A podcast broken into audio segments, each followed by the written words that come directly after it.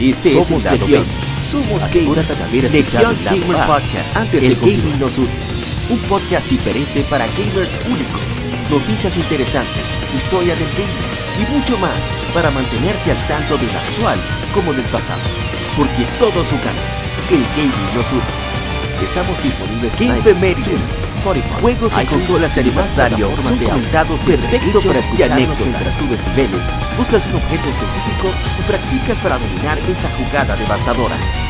Recuerda seguirnos en Facebook, Twitter e Instagram como Legion Gamer RD para que compartas con nosotros y seas parte de la legión de gamers únicos.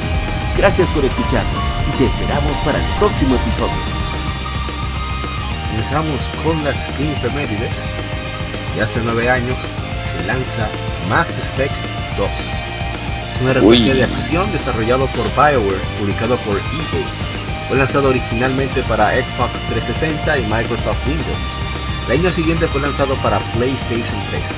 la segunda entrega de Mass Effect, siguiendo directamente al original. El juego se lleva a cabo dentro de la Vía Láctea, durante el siglo XXII, en el cual la humanidad es amenazada por una especie insectoide conocida como los coleccionistas, The Collectors. El jugador asume el control del comandante Shepard, un soldado de élite humano quien debe construir y ganar la lealtad de un equipo diverso y detener al enemigo en una misión suicida. Con el uso de un archivo guardado de su predecesor, el jugador puede tener un impacto en numerosas, de numerosas maneras. Para el juego, BioWare cambió varios elementos de gameplay y puso mayor énfasis en aspectos tercera persona, incluyendo munición ilimitada y energía que se regenera. En contraste al enfoque exclusivo en la historia principal del original, los desarrolladores optaron por crear una trama donde las misiones opcionales tengan tanta intensidad como la misión principal. El compositor de Mass Effect, Jack Wall, regresó para la segunda entrega, apuntando por un sonido más maduro y oscuro para que combinara con el ambiente del juego. Mass Effect 2 también tiene una variedad de paquetes de contenido descargable, desde trajes para un personaje a misiones inéditas de historia. Paquetes destacables incluye Casimir Stolen Memory, Overlord, Lair of the Shadow Broker y Arrival. Mass Effect 2 fue un éxito comercial y con la crítica. La versión de Xbox tiene un promedio de 96 de 100 en Metacritic. Los analistas elogiaron varios aspectos del juego, incluyendo su historia interactiva, caracterización y combate. En contraste, algunos analistas expresaron su inquietud por el gameplay simplificado respecto a la entrega anterior. El juego obtuvo varios premios, incluyendo Juego del Año en el 14 Interactive Achievement Awards y el mejor juego en los BAFTA del 2011. El juego es citado frecuentemente como de los mejores de todos los tiempos. Una secuela Mass Effect 3 fue lanzada en 2003, 2012. A ver si tengo comentarios. rápidamente. Bueno, lo que busco los comentarios. Mass Effect 2 es un juego que, que rompió muchos esquemas. O sea, cualquier. hace ver Star Trek y Star Wars como un literal. Y su gameplay es súper intuitivo, muy cómodo. Y la inteligencia de los personajes eh, no es una cosa impactante, pero sí por lo menos sientes que no estás solo en batalla, que ocurría mucho en Mass Effect 1. Tenía que estar constantemente oh. diciéndole, mandándolos a los colegas, a los compañeros a que se cubrieran, tenías que ir a revivirlos porque eran muy, ¿cómo se dice? Salían muy al fuego sin considerar su propia salud. Y en definitiva es un juego súper recomendable que que no tiene desperdicios. Claro, para que tenga un mejor sabor debe jugarse la primera. Y es un juego fantástico. Bueno, eh, Félix Gon 180 de Instagram nos escribe de los mejores juegos de la historia. No digo más. Definitivamente es uno de los mejores juegos que, que existen. Y ojalá que EA, así como hizo con Burnout Paradise, que lo relanzó para las consolas actuales, que EA se le ocurra si no es para las actuales, por lo menos para las de siguiente generación, lanzar un remaster de la trilogía original de Mass Effect. Porque Mass Effect 2 es una joya. Bueno, no sé si usted no lo ha jugado Mass Effect. Sí, yo realmente no lo jugué per se, pero sí eh, tengo un amigo que se llama Benjamín que la jugó bastante. Yo sí logré captar las, las, las, los, lo que traía nuevo el juego. Y de verdad que sí, que esa gente se, se meraron con la segunda parte. ellos hicieron un buen trabajo. Yo creo que bueno, dice un dicho que pues, pues, segunda parte nunca quedan malas. Digo, no, no, eh, segunda parte nunca quedan buenas, pero pero las pero hay algunas partes que sí, más efecto sí, sí, de verdad que, que sí. Que sí, que sí, que sí. A pesar de que se haya recortado un poco el, el, elemento de RP. Y yo sí probé la, o sea, la primera la, la probé en PC, pero el tema de que el tema de, del teclado y ratón definitivamente no es lo mío. Y siempre me he quedado esperando a ver si a Bayo le da la, si a ella le da la gana de, entre todas las cosas, aunque sea un collection, ya que ya que no va a hacer más nada con la saga, que por lo menos este collector. Exactamente. Bueno, pasemos entonces. Sí, no quería más. Sí, podemos seguir, sí. Siguiente es. Salió hace 9 años también, o sea, el mismo día. No More Heroes 2 Desperate Struggle. Es un juego de acción aventura hack and slash desarrollado para el Wii de Nintendo, secuela de No More Heroes. Desperate Struggle fue producido por Suda Goichi, desarrollado por Grasshopper Manufacture y publicado por Ubisoft en América, Rising Star Games en Europa y Marvelous Entertainment en Japón. La historia de No More Heroes 2 está contada con escenas siguiendo el viaje de Travis, interpuesto con escenas de una mujer en, show, en un show dictando los eventos de la historia a un observador desconocido. Pasaron tres años desde que Travis Touchdown se convirtió en el asesino número uno de la Asociación de Asesinos Unidos y se marchó. Ha regresado a Santa Destroy y se enfrenta, se enfrenta a Skelter Helter, que busca venganza de Travis por la muerte de su hermano mayor, Helter Skelter. Después de ganar la batalla, conoce a Sylvia Crystal, quien informa que es el que es el 51 primer mejor asesino. Cerca del casi muerto Skeletor Helter, les interrumpe y advierte a Travis que él y sus conspiradores aún tendrán su venganza. El combate es similar al de No More Heroes, con mecánicas como movimientos de lucha libre o regreso de golpes mortales. Hay cuatro nuevas katanas de rayo, las cuales pueden ser intercambiadas por Travis a voluntad en medio del combate, cada una con propiedades distintas. Por ejemplo, la Pion es una espada larga y pesada con mucho rango, y la Rose Nasty consiste de dos katanas en cada mano. Hay secciones en las cuales Shinobu y Henry son jugables. Shinobu puede saltar y sus secciones contienen algunos elementos de plataforma, mientras que Henry tiene la habilidad de hacer un dash en todas las direcciones usando el botón B del Wiimote. A ver si tengo comentarios. Ah, sí. Eh, el señor Luis Manuel Frajul de Halo Fantasy nos dice Lástima que no dejaron lo de hablar por teléfono usando el Wiimote en el oído. Eh, está bien. Bueno, no, está bien.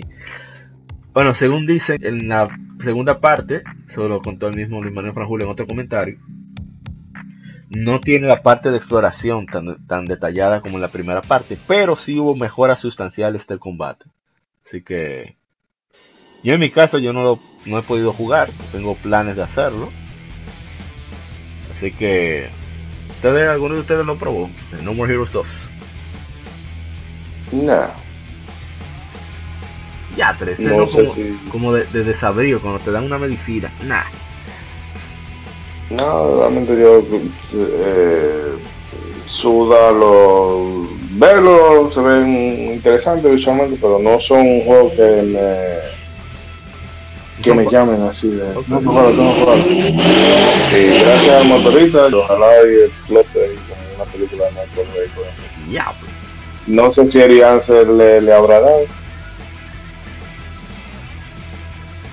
Eh, no, parece que se murió Alianza.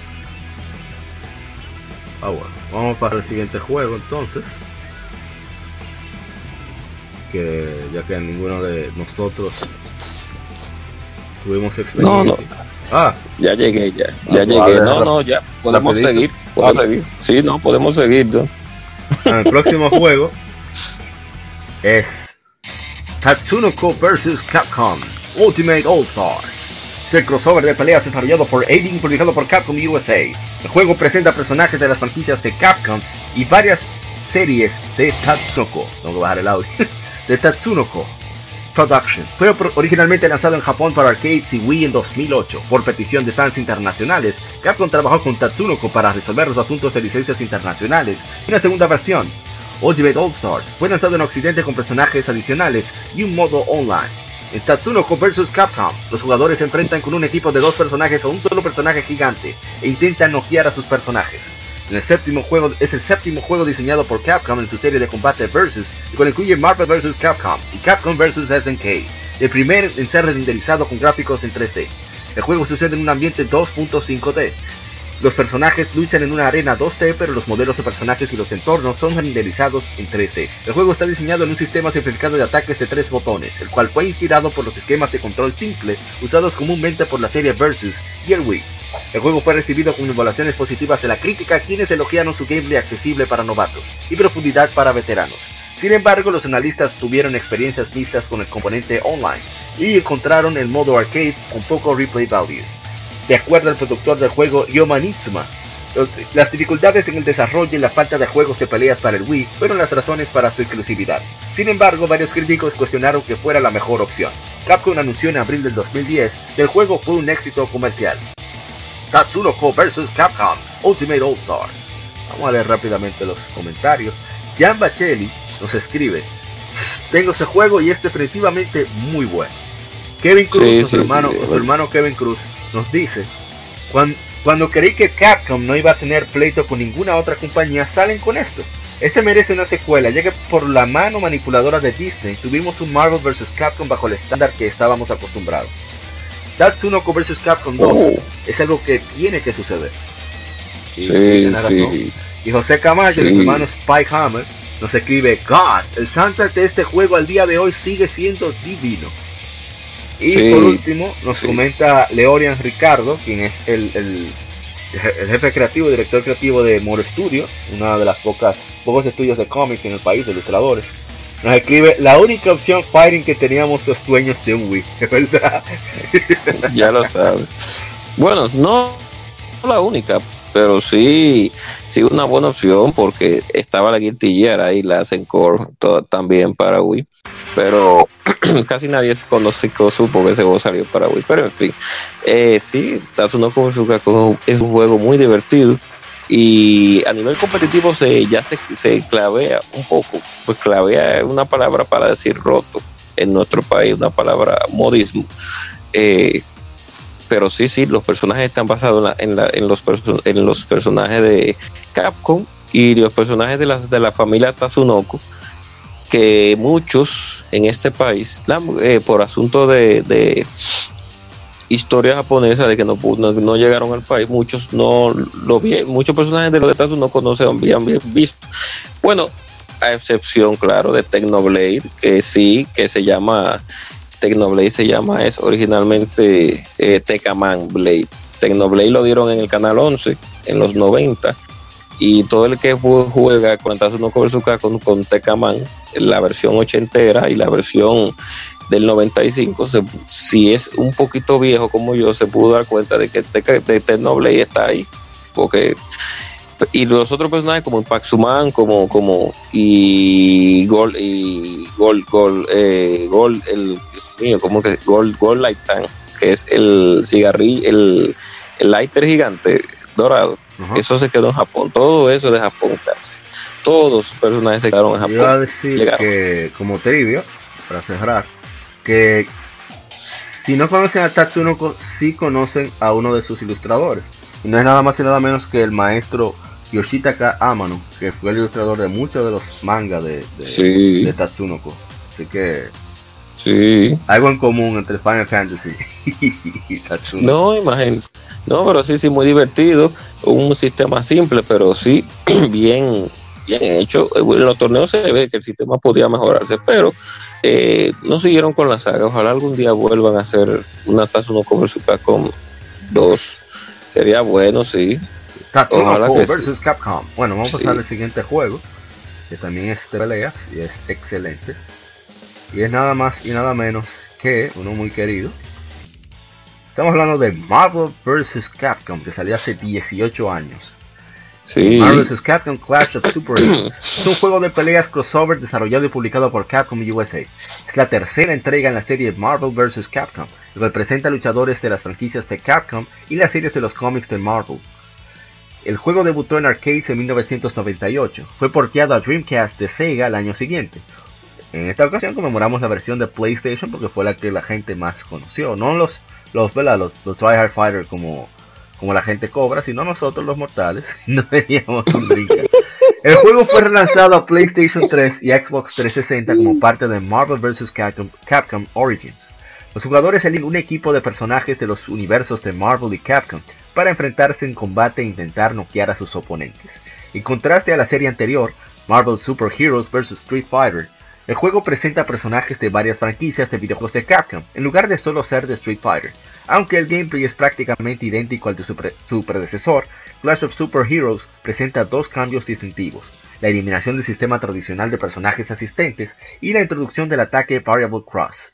La versión de Dreamcast fue elogiada por sus visuales, gameplay y translación de la experiencia original de arcade. Debido a la limitada capacidad RAM del PlayStation 1, Capcom eliminó las batallas en equipo intentando preservar la velocidad e integridad gráfica del juego. Como consecuencia, esta versión recibió buenos reviews, solo que no como la de Dreamcast. Una secuela de Clash of Super Heroes, Marvel vs. Capcom 2 New Age of, New Age of Heroes, fue lanzado en el año 2000. Ver los comentarios solamente tenemos a Adam Wilmer Blanco. Y nos pone, por lo menos en, Facebook, nos pone USA versus Japan. ¿verdad? Oh, sí, realmente. Sí, sí, sí, muy buen juego. Ellos seguían con su calidad de líneas crossover en ese tiempo, que lamentablemente con la última versión que tiraron, la Infinite, la calidad bajó, bajó bastante en cuestión de gameplay. Pero soltando eso, la Marvel vs. Capcom, la primera, por la 1, por así decirlo, es un juego bastante divertido y sigue esa línea que Capcom tenía antes de juego de pelea, que tenían su fórmula, la fórmula diversión más competitividad y personajes bien variados y bien desarrollados con su propia personalidad, que es lo que siempre Capcom hizo en ese y, todavía sigue haciendo, pero como que se ve menos, pero es sí, sí, muy buen juego, sí, yo me gustó mucho. Le recomiendo que juegue mejor la versión de Dreamcast porque es, el, es el, directamente el port de arcade. La pobre versión de PlayStation por poca RAM eh, no le va a dar una experiencia tan agradable, pero puede jugar la de Play también si desean, que con sus loadings asasasazo y con su poco frame rate, pero. ¿Cuánto? No, pero es que verdad que tenía unos loading eh, incómodos. Yo recuerdo que esa versión nosotros del, del liceo nos escapábamos a un club de a un club de Nintendo que había por ahí cerca y mucho Maximum Spider que se vio por ahí con mm, Maximum Spider. Y no sé se le dio mucha mucha guata en, en su época pero a mí realmente de, de ese crossover el que siempre me, ha gustado más fue el de el de Capcom vs Street Fighter. Pero ya son cosas particulares. Pero a ese Mario vs Capcom sí recuerdo que el, corito eh, no íbamos y te digo de cuando eran 5 pesos media hora uno se le iban 20, 25 en esa Estaban todos, estaban todos flacos. Sí. A dieta, aguardando para el club. No, me pasa, todos, pasamos por ahí. Sí, Hay que hablar un día de eso, de los clubes. Nada más. bueno, eh, vamos a pasar al siguiente juego entonces para ir avanzando. Claro, claro. Ah, antes de irme. perdón, de pasar al siguiente juego. Eh, nuestra gente, nuestros amigos de, de, de Tech Games de su cuenta TGN oficial, nos ponen clásico de los clásicos en Instagram. Sí, sí. Bueno, pasamos al siguiente juego. Que es uno muy querido, pero del cual no voy a hablar mucho porque creo que ya lo hemos mencionado muchas veces. Pero eh, se trata de que salió hace 16 años, que por cierto su audio está en Spotify. Skies of Arcadia Legends es un RPG desarrollado mm. por Overworks para Dreamcast y publicado por Sega en el año 2000. Los jugadores controlan a Vice, un joven pirata y sus amigos, mientras intentan detener al Imperio Baldwin de revivir armas antiguas con el potencial para destruir el mundo. Skies of Arcadia usa mecánicas tradicionales de RPG japoneses, como batallas por turnos, progresión de personajes basados en puntos de experiencia, pero pone mayor énfasis en exploración, con el jugador volando una airship, o nave aérea, en espacio tridimensional. El equipo de desarrollo incluye miembros que contribuyeron en Panzer Dragoon Saga, Fantasy Star, Sonic the Hedgehog y Sakura Wars. Skies of Arcadia fue uno de los juegos con mejor evaluación para el Dreamcast, pero no vendió bien.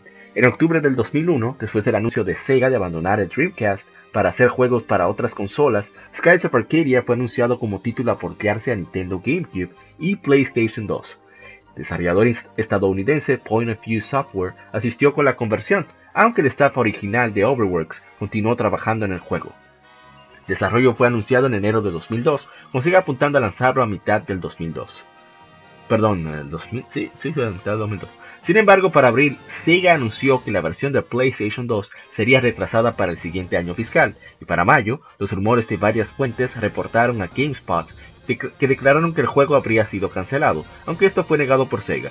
Luego cambiaron la fecha de lanzamiento y anunciaron efectivamente la cancelación de la versión de PlayStation 2. Un port aparte para Windows fue anunciado a inicios del 2004, pero nunca se materializó. Skies of Arcadia. Un saludo al hermano Roberto Rodríguez, que es uno de los admins de RD Gamers, y que siempre le digo eh, insultando porque él tiene el juego original eh, en GameCube. Y ese juego es bastante incómodo de encontrar, por lo menos aquí en este país. Así que saludos para él. Y, y no voy a hablar mucho. De, tienen buena exploración, que las batallas todas parecen en Mount Moon, en Pokémon Ready Blue, los benditos suban. Todas las batallas son sí, malo que tiene. Sí. Pero el audio es excelente, como dije, está en Spotify, es un, un audio exquisito. Y había algo que me tocaba decir, muy sabroso y muy jugoso. Ah, sí, sobre Ereiko Kodama, que ella fue productora de este juego y ella va a ser exaltada al Salón de la Fama en el, en el Game Developers Conference de este año. Y ella fue una responsable de Fantasy Star, de Panzer Dragoon Saga y, y, por supuesto este juego que es eh, Skies of Arcadia. Así que para que vean que aquellos actores de la aquellos, Girl Power. Exactamente. Vamos a dejarlo ahí. ¿Te van a decir algo más? O... Yo sí, rapidito. No voy a indagar mucho. Es, es, sí, buenos personajes, una historia que no es nada del otro mundo, pero eh, como se, se desplaza en los diferentes momentos es muy entretenida y lo más divertido que tiene ese juego y más memorable son las guerras de navíos. A pesar de que tengan sus problemas técnicos, pero lo más sí. memorable cuando tú estás en tu barco, cuando tú lo equipas cuando y tú peleas con otros barcos en el, en los, en los sí, barco, eso sí. es excelente. Eso, óyeme, eso es exquisito.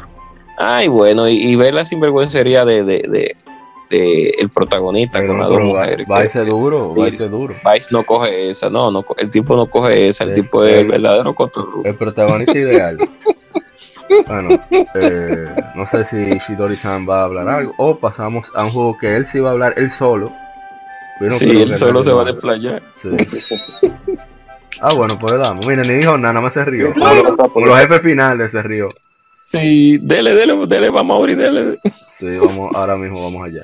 El próximo juego en aniversario es nada más y nada menos que un juego que salió hace 21 años. Se trata de Final Fantasy Tactics. Es un RPG táctico desarrollado y publicado por Squaresoft o Square Enix para el PlayStation de Sony. Es el primer juego de la serie Final Fantasy Tactics. El juego combina elementos temáticos de Final Fantasy con un motor de juego y sistema de batalla como nunca antes vistos en la serie, contrastando con los temas de la era de 32 bits. Final Fantasy Tactics usa un campo en 3D isométrico rotable con personajes en sprites.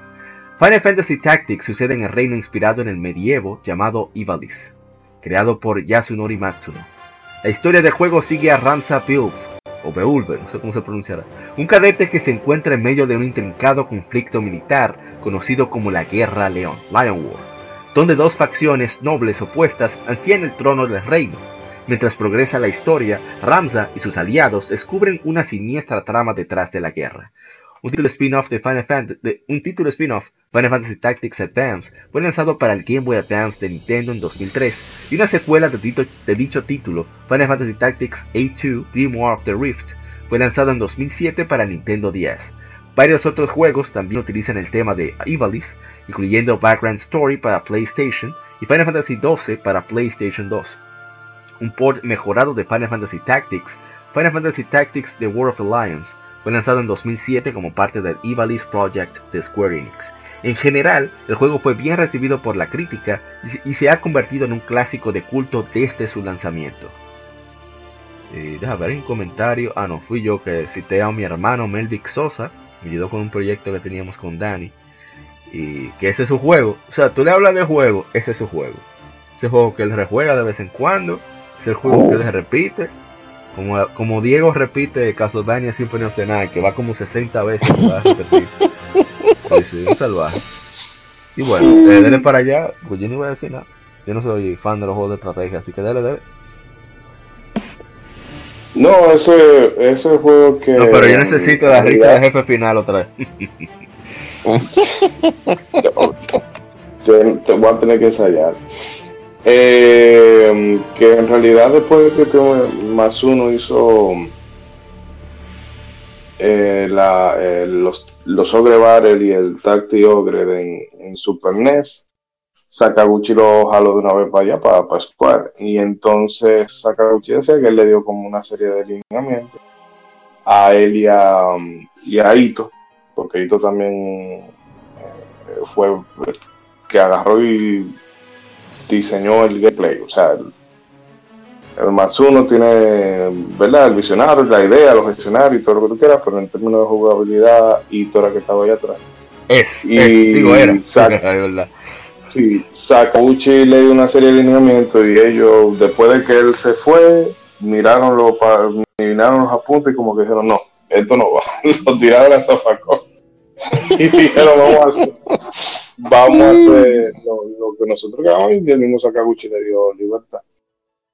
Y es un juego que lamentando, eh, bueno, fue exitoso realmente en, en, en, de este lado del mundo, yo creo que llegó a vender como su millón de copias tranquilo. Pero yo creo que era más que nada por el tema, por tener el título de Final Fantasy adelante.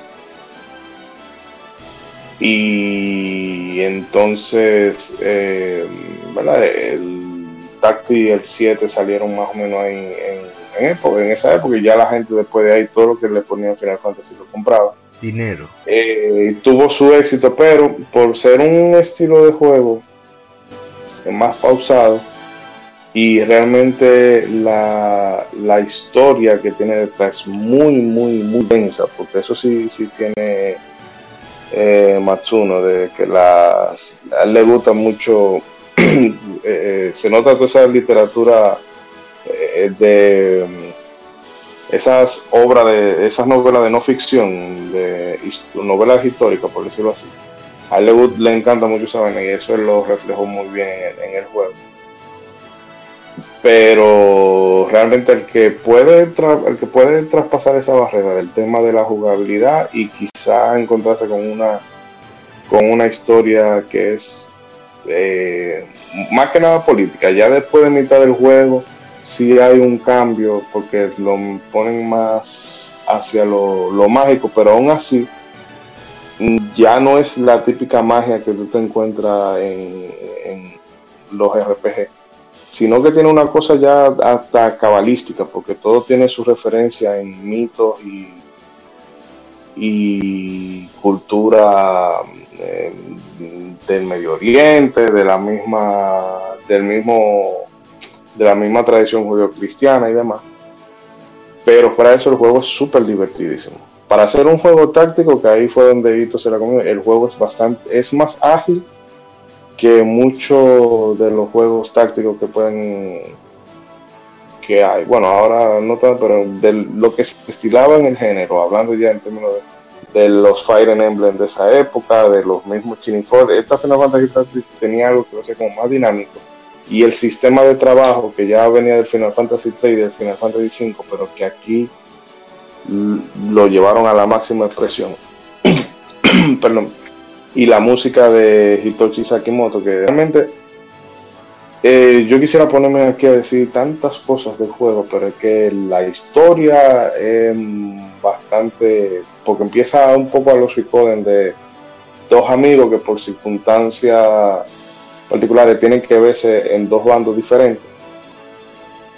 Eh, pero que luego de ahí tú tienes que si pasa una guerra civil, que si hay facciones que están en lucha, que si la iglesia, eh, que si la mm, guerra, la, la, tiranía entre familias, que si el inframundo, o sea, eh, es algo que al que tenga chance de, o al que tenga la curiosidad de probarlo, le recomendaría sobre todo la versión de PSP, la eh, War of the Lion, porque tiene la, sí, tiene la traducción más pulida. Para ayudarte, que, que estén pendientes, porque esos juegos sobre todo Final Fantasy, periódicamente siempre están por lo menos a mitad de precio. O sea que este juego generalmente cuesta 10 dólares, muy probable que esté 5. Digo, ¿por qué digo comprarlo? Que así te motiva a la empresa a decir, oh, pero vamos a ver si le damos un chance de nuevo, porque veo que hay gente que están dando su boronita. Eso es muy importante. Bueno, sí. continúa, No, no, eh, realmente eso de eh, eso sí,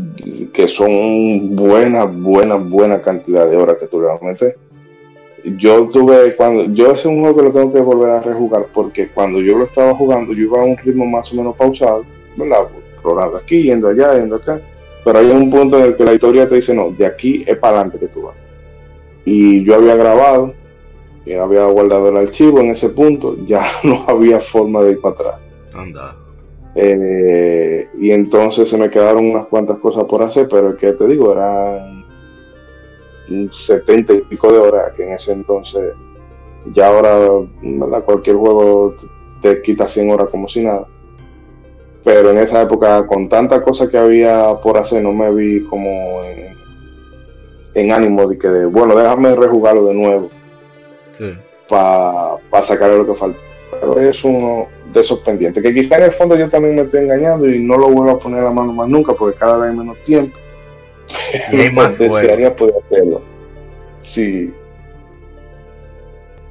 Bueno, vamos a. ¿Qué va a decir? yo creo que yo tengo comentario. No, no, no tengo comentario, lamentablemente. de Ah, sí, tengo pendiente el de Mundito Lora sobre Skies of Arcadia que se me pasó ahorita. Él dice: una maldita joya. Yo espero un remake de esta saga. En verdad, un remaster no cae mal. Sobre Skyrim Valkyria. Sobre Final Fantasy Tactics, eh, no, solamente. Ah, bueno, uno brasileño que nos escribió que, que muy bien eh, la información. Mucho bomb, su post. Y agradecimos, obrigado. Y muchísimas personas que escribieron con su cara de, de verdad, de corazón. Porque de verdad, este juego, así como se pone Shidori-san sí nostálgico y contento y ¿verdad? se enciende ¿verdad? hay mucho, mucha gente que tiene un cariño muy especial por Final Fantasy Tactics bueno pasamos al siguiente juego creo que ya no hay que decir nada más sobre Tactics y es sí. exacto bueno el próximo juego es Fantasy Star Online que saliera hace 18 años. Es un RPG online desarrollado por Sonic Team y publicado por Sega. En Japón fue lanzado en, el año 2000, originalmente para el Sega Dreamcast. Fue el primer RPG online para consolas. Los jugadores se aventuran con hasta tres compañeros por internet para completar misiones, conseguir objetos y enfrentar enemigos en un combate de acción RPG en tiempo real. La historia no tiene relación a los juegos anteriores de la serie Fantasy Star. Antes de Fantasy Star Online, el juego online estaba limitado a juegos de PC occidentales, particularmente RPGs como Diablo, Ultima Online y EverQuest. Creyendo que el online gaming era el futuro, el CEO de ese entonces de Sega, Isao Okawa, instruyó al Sonic Team a que desarrollara un juego online para Dreamcast, producido por Yuji Naka. Los experimentos del Sonic Team llevaron al desarrollo de Chuchu Rocket, el primer juego online para Dreamcast, Usando lo que aprendieron del proyecto, tomando y tomando mucha inspiración de Diablo, Sonic Team creó Fantasy Star Online. Como las proveedores de internet japonesas, japoneses perdón, cobraban por conexión por minuto y las conexiones de alta velocidad no eran tan comunes, Okawa personalmente pagó por acceso a internet gratuito empacado con los Dreamcast japoneses. Phantasy Star Online fue muy anticipado y tuvo mucho éxito comercial y con la crítica. Los críticos encontraron el gameplay online adictivo, pero no consideraron igual el modo single player. Recibió el Japanese Game Award para Juego del Año y fue reconocido como un punto de referencia para juegos de consolas, influenciando muchos juegos multijugador como la serie Monster Hunter. Phantasy Star Online fue porteado a Windows y relanzado a Dreamcast como versión .2, con contenido expandido. Con la salida de, Sega de las consolas en 2001, el juego porteado a Nintendo GameCube fue porteado al Nintendo GameCube y al Xbox como Episode 1 y 2, con nuevos personajes, entornos y más. Episode 3 Card Revolution, lanzado para GameCube en, en 2003, un juego de cartas por turnos. La serie online continuó con Phantasy Star Universe en 2006 y el solo para Asia, Phantasy Star Online 2 aunque Sega cerró los servidores, Phantasy Star Online aún es jugado en servidores privados mantenidos por fans en Dreamcast y en PC. Y a ver comentarios. A Carlos José nos escribe que los servidores de Phantasy Star Online 2 online, perdón, siguen abiertos y hay una gran comunidad en inglés que lo juega aún. Ah, bueno, de lado que está hablando. Sí, sí. Bueno, le para allá, pues yo no pude jugar. Yo lo probé, me gustó, pero. No, no, rapidito. sí, en ese tiempo para allá. En ese tiempo había otras cosas rapidito. Eh, los que habían venido de anterior, de sus anteriores sagas, eh, dieron un salto de algo que era eh, de manera lineal, ahora una experiencia multi, una experiencia para multijugadores, dígase la experiencia online con amigos yo realmente tuve la oportunidad de jugar ese juego y, a pesar de que fue un cambio muy drástico de la última Fantasy Star, que fue la 4, la End of the Millennium, se dio para Sega Genesis hace un tiempo. Realmente sí me quedó con un buen sabor de boca. Yo ya no lo veía más como una Fantasy Star, nada más el nombre, realmente. Y algunas cosas que utilizaban como la meseta y como algunas armas y algunos personajes, tipo de etnia, etnia de personajes, mejor dicho, o raza el personaje. Porque tú puedes ahí eh, eh, seleccionar un humano, una chica gato, sí, elfo, humano, robot y chica gato, y hombre gato, creo que era Pero sí, sí, es muy buena experiencia. Eh, como es la primera, el equipo intentó hacerlo bien y, no está mal el juego. Lo único que debió de haber pasado con ese juego fue que debió de tener un sistema como más como más refinado en cuestión de armamento, porque se quedan, a veces que se quedan como muy cortos con lo que tiene que ver con los combos de los juegos y como la agilidad del personaje. Se queda como muy corto y muy flojo a veces, pero, pero, pero, después eso fue mejorando en las otras versiones y se le agradece. Sega debería de, aún así tirar una versión clásica de Fantasy Star con gráficos actuales. como y, buscar ese mismo equipo de antes. Pero muy bueno, Fantasy Star Online. Sí, sí, yo lo recomiendo. Lástima que, la 1 ya no se puede jugar online, a menos que sea un servidor dedicado. Y que la 2 nunca salió de Japón, creo que nada más se quedó por allá. No, no, creo. Pero, ah, sí, tú dices la, la, la 2 ah, que salió en, 2012. Sí, la bueno, salió en PC y en PlayStation Vita en 2012. Sí, sí, en PlayStation Vita, así como lo oyeron. Y ah, después salió recientemente en PlayStation 4. Pero salió incluso en inglés para los asiáticos. O sea, en inglés de eso, de, de English. pero se entiende. O sea, que tiene PC lo puede jugar. Pero no sé por qué Sega, un juego que tiene ya 6 años, no lo ha lanzado aquí. Incluso tenía página oficial en inglés y todo. No sé qué le ha dado. Sí. Pero bueno. Parece que yo ven que esa saga. No tiene. Ah, sí, en, en, América, porque en Japón. Pero que un juego free to play, como está en la cosa ahora, yo creo que ellos le sacan su jugo. Y ellos podían darle una oportunidad. Oye, si pudieron con Yakuza, ellos pueden con lo que sea. Porque si es verdad que yo no pensaba que iba a ir también. Definitivamente. pueden hacer algo tipo Warframe, que verdad te lo dan, es gratis, pero. No, pero es así. Eh, o sea, el juego. Fantasy Star Online 2 es gratuito. O sea, tú puedes conseguir todo haciendo farming. Tú quieres farmear menos, bueno, tú pagas. Es así. Sí, exacto. Sí, es, es buenísimo juego, yo lo probé. Me quedé loco. No, y eso no tú le das, ¿verdad? Un, no sé, un, un reboot a la, a, a esa franquicia o te inventa, no sé, Fantasy un rebootcito. El, el, próximo número. Y lo hace free to play. Ah, free to play y le pone skin de, de orejita de, de, conejo y toda esa vaina y la gente lo va a comprar. Sí, sí, por eso está yendo tan bien, Porque ellos tiraron, en Japón ellos, tiraron, ellos lanzaron en ese tiempo que no llegó a América una colección de las primeras cuatro. Entonces, yo sé que en los tiempos del Sega Genesis, el que jugaba Sega Genesis tal vez no le interesaba tanto esa saga, por lo menos en Occidente. En Japón se interesaba un poquito más. Pero cuando llegó Fantasy Star Online, eh, que fue uno de los primeros juegos full, full, full online del Sega Dreamcast, pues la gente en América, claro está. No voy a hablar mucho de este país porque ustedes saben que en ese tiempo las cosas eran muy diferentes con el online en este país. No, Pero no, eh, eh, era, era poco la gente que tenía internet. Sí. Para y era da 256, o sea que ustedes saben como los que los si llamaban y se llamaban sí, y usted no tenía dial se cortaba la conexión. Entonces, eh, eh, yo por eso digo que la parte 2 debieron de traer la, o sea, la 2.2, porque hay una Fantasy Star Online 1.5, que es la segunda versión de la Fantasy Star Online, que como ustedes saben, es como un DLC, hablándolo de la manera actual, como se diría esto ahora, una expansión, ahora se diría un DLC, y que traía otros eh, eh, eh, escenarios y más armas y más, etcétera, etcétera, etcétera. Pero el punto fuerte de esos juegos es la, interactividad con tus otros, con los otros personas que están también conectados.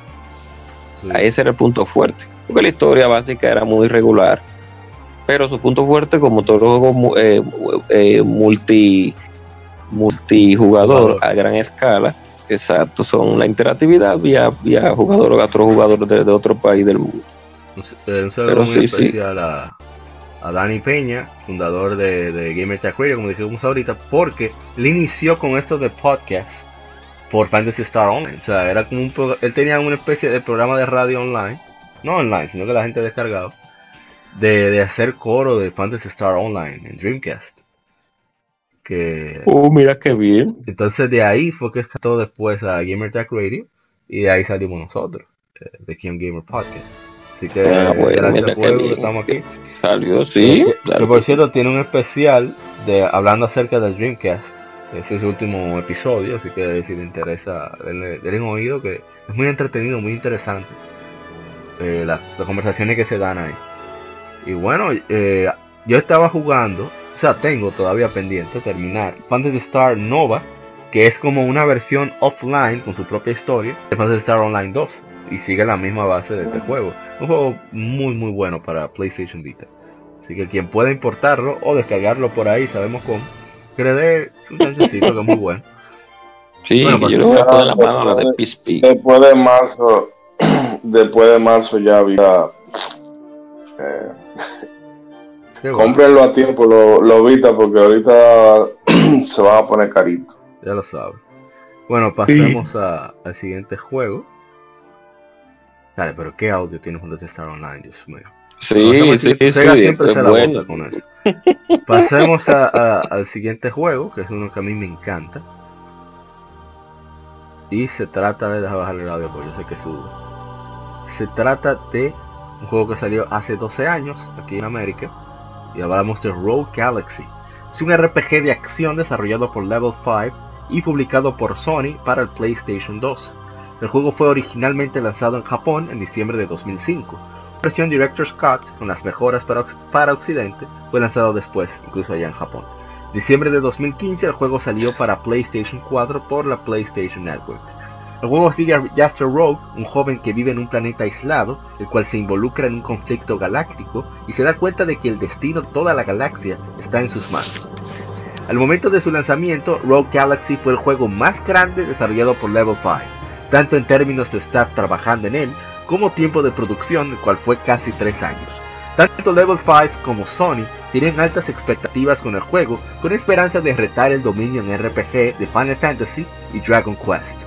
Rogue Galaxy fue bien recibido por la crítica, Los analistas elogiaron los gráficos, la variedad de sidequests y la extensión del juego. Algunos, no obstante, fueron críticos con la trama y el desarrollo de personajes. Aunque el juego obtuvo varios premios, no vendió tan bien como se esperaba y falló con las expectativas de Sony, con solo un millón de unidades vendidas. Rogue Galaxy fue, anunciado sutilmente el 1 de agosto de 2003, cuando Level 5 rehizo su web incluyó solo una imagen del nuevo RPG. No se dieron más informaciones, aunque se rumoreaba Dark Cloud 3. No se escuchó nada más hasta febrero de 2005, cuando el presidente Akihiro Hino reveló que el juego sería para PlayStation 2. El juego fue anunciado el 19 de julio, cuando se reveló que tendría el estilo cel shaded de sus títulos anteriores. Level 5 se refirió a la técnica como tonal rendering, una mezcla de gráficos 3D cel shaded para los personajes antepuestos en entornos detallados y realistas. Fue anunciado que Hino dirigiría el proyecto.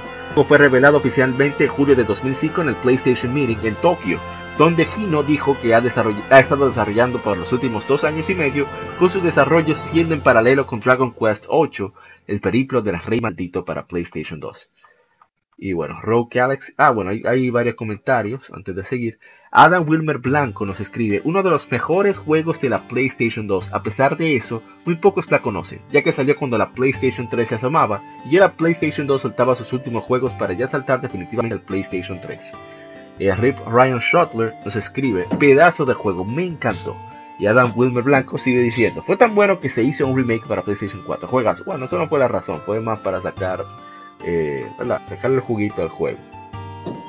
Y en Instagram, el Diego o Diego SK, Diego NSK, nos escribe, si es, sí, este juego es una obra maestra en mi opinión. Es está a otro maldito nivel. Recuerdo que mis hermanos lo jugaban y yo moría de miedo. Ah, no, mentiras, me equivoqué. Esto de Silent Hill a la locura. Bueno, en fin, eh, es un juego, no voy a hablar mucho porque he hablado mucho de él. Eh, hicimos stream, tratamos de hacer stream, hubo problemas con internet. Es un juego súper entretenido, donde es la primera vez como, eh, como RPG japonés, un RPG japonés tomaba en cuenta al jugador. ¿En qué sentido? Bueno, aparte de los juegos de Falcon.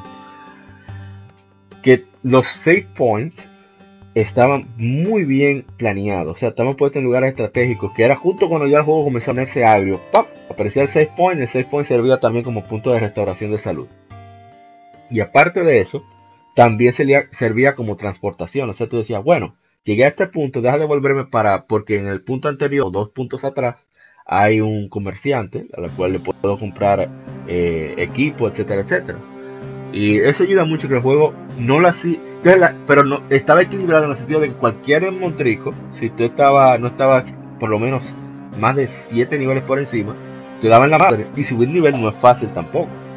Así que el juego estaba muy equilibrado con eso. Sí, sí, tú, tú no tenías por lo menos tus 50 pociones, ya tú sabes que te van a dar la madre. Sobre todo los jefes. y, es excelente el juego. O sea, un action RPG súper divertido. Quizás tiene un guion tan, tan. No, no tiene un guion muy bueno que digamos. Pero no deja de ser un juego muy entretenido. Por las interacciones entre personajes. Hay muchos personajes que, son eh, muy divertidos. Sobre todo el, gato de, los piratas espaciales.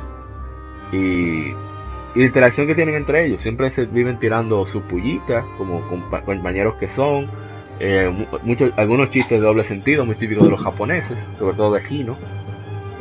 Y juego que, es súper recomendado. En la PlayStation Store, eh, de vez en cuando siempre lo ponen, lo ponen especial a menos de 7 dólares, 5 dólares, 4 dólares. Así que si usted quiere un buen RPG, eh, que se perdió, que ese juego realmente lo jugaron muy pocas personas, considera Rogue Galaxy, que no se va a arrepentir. Sí, sí, sí.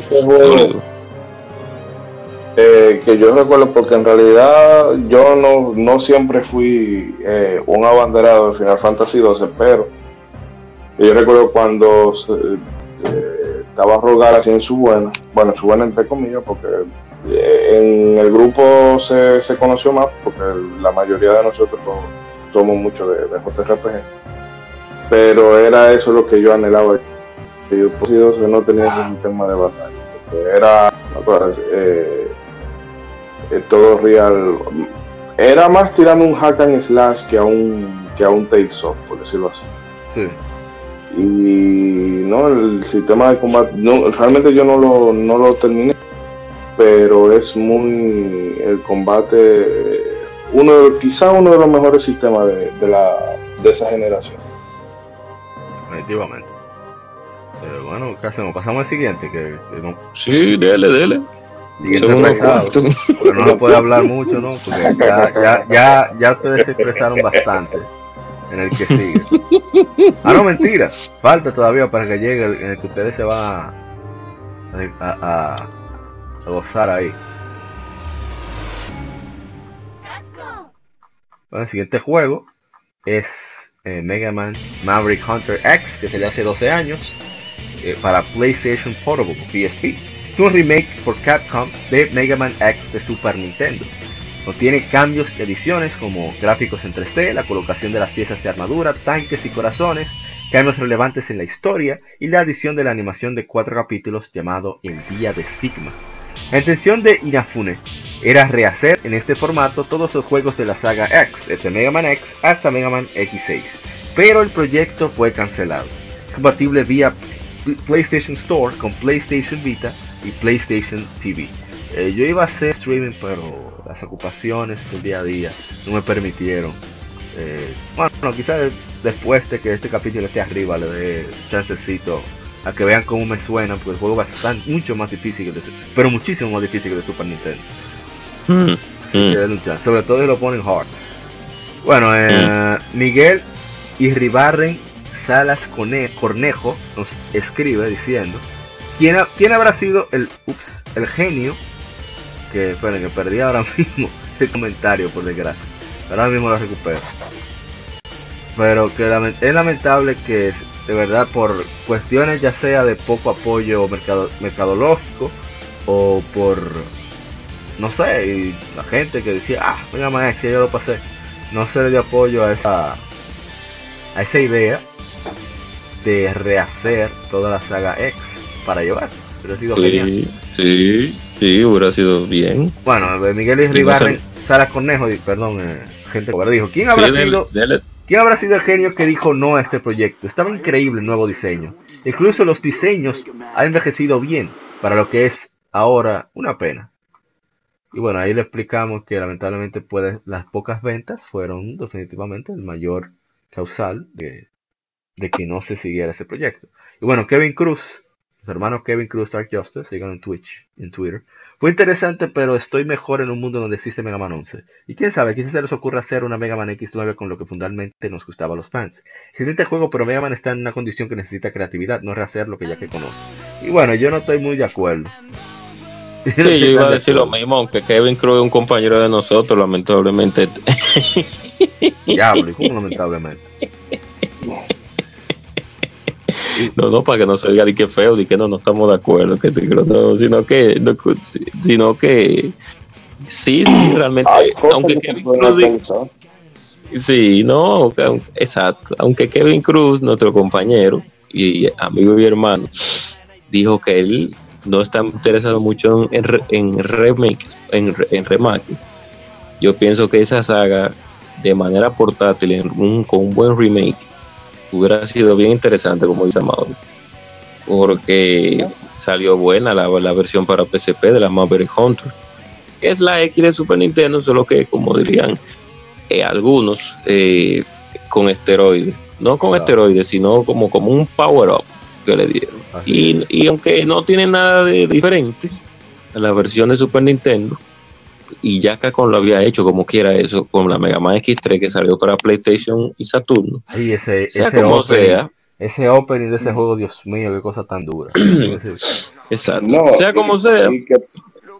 No, dele, Moisés, dele, dele, No, que por ejemplo, eso tiene, porque hay, yo lo que sí veo mal es, eh, perdón, qué sé yo, que tú me tiraste un juego de la generación pasada, o bueno, en el caso de de The Last of Us, que tú me lo tiraste el 2013 y ya el 2014 tú me tenías tú me tenías un, remaster o una cosa así.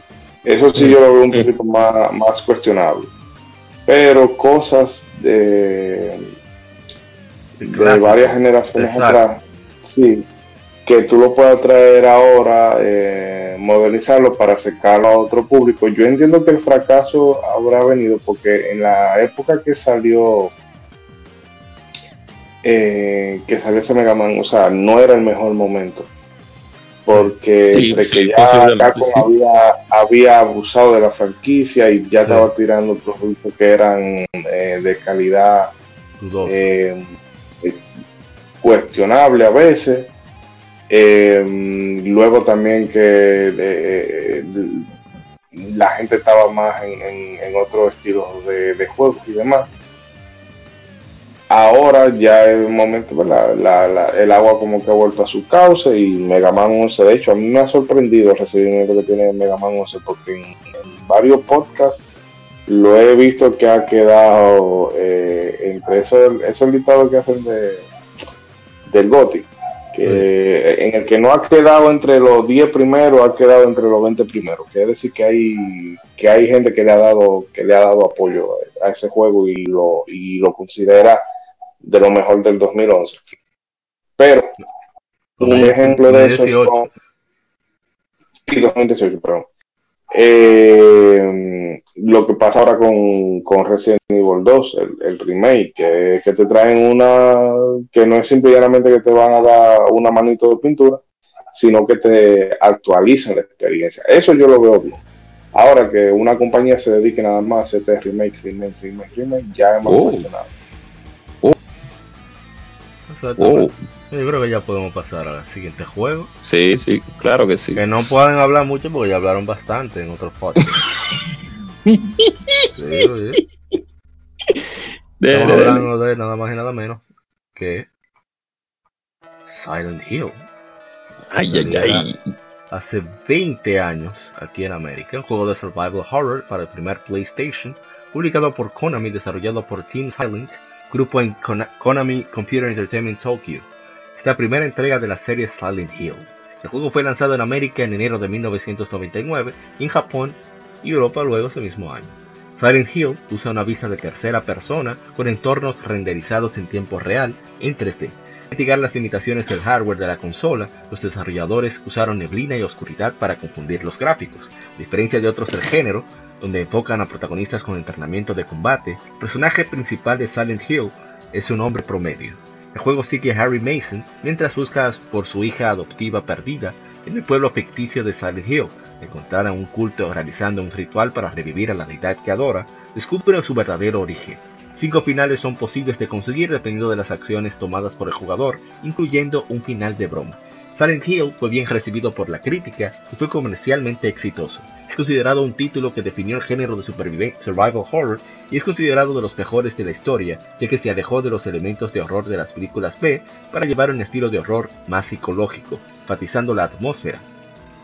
Varias adaptaciones del juego han sido lanzados, incluyendo una novela, visual en 2001, la película de 2006, una reimaginación del juego, Silent Hill Shattered Memories, el juego fue sucedido por Silent Hill 2 en 2001 y una serie directa, Silent Hill 3 en 2003. Y a ver, comentario. Ah, las, eh, Wilmer Encarnación escribe las teclas del piano. Todavía recuerdo esa misión.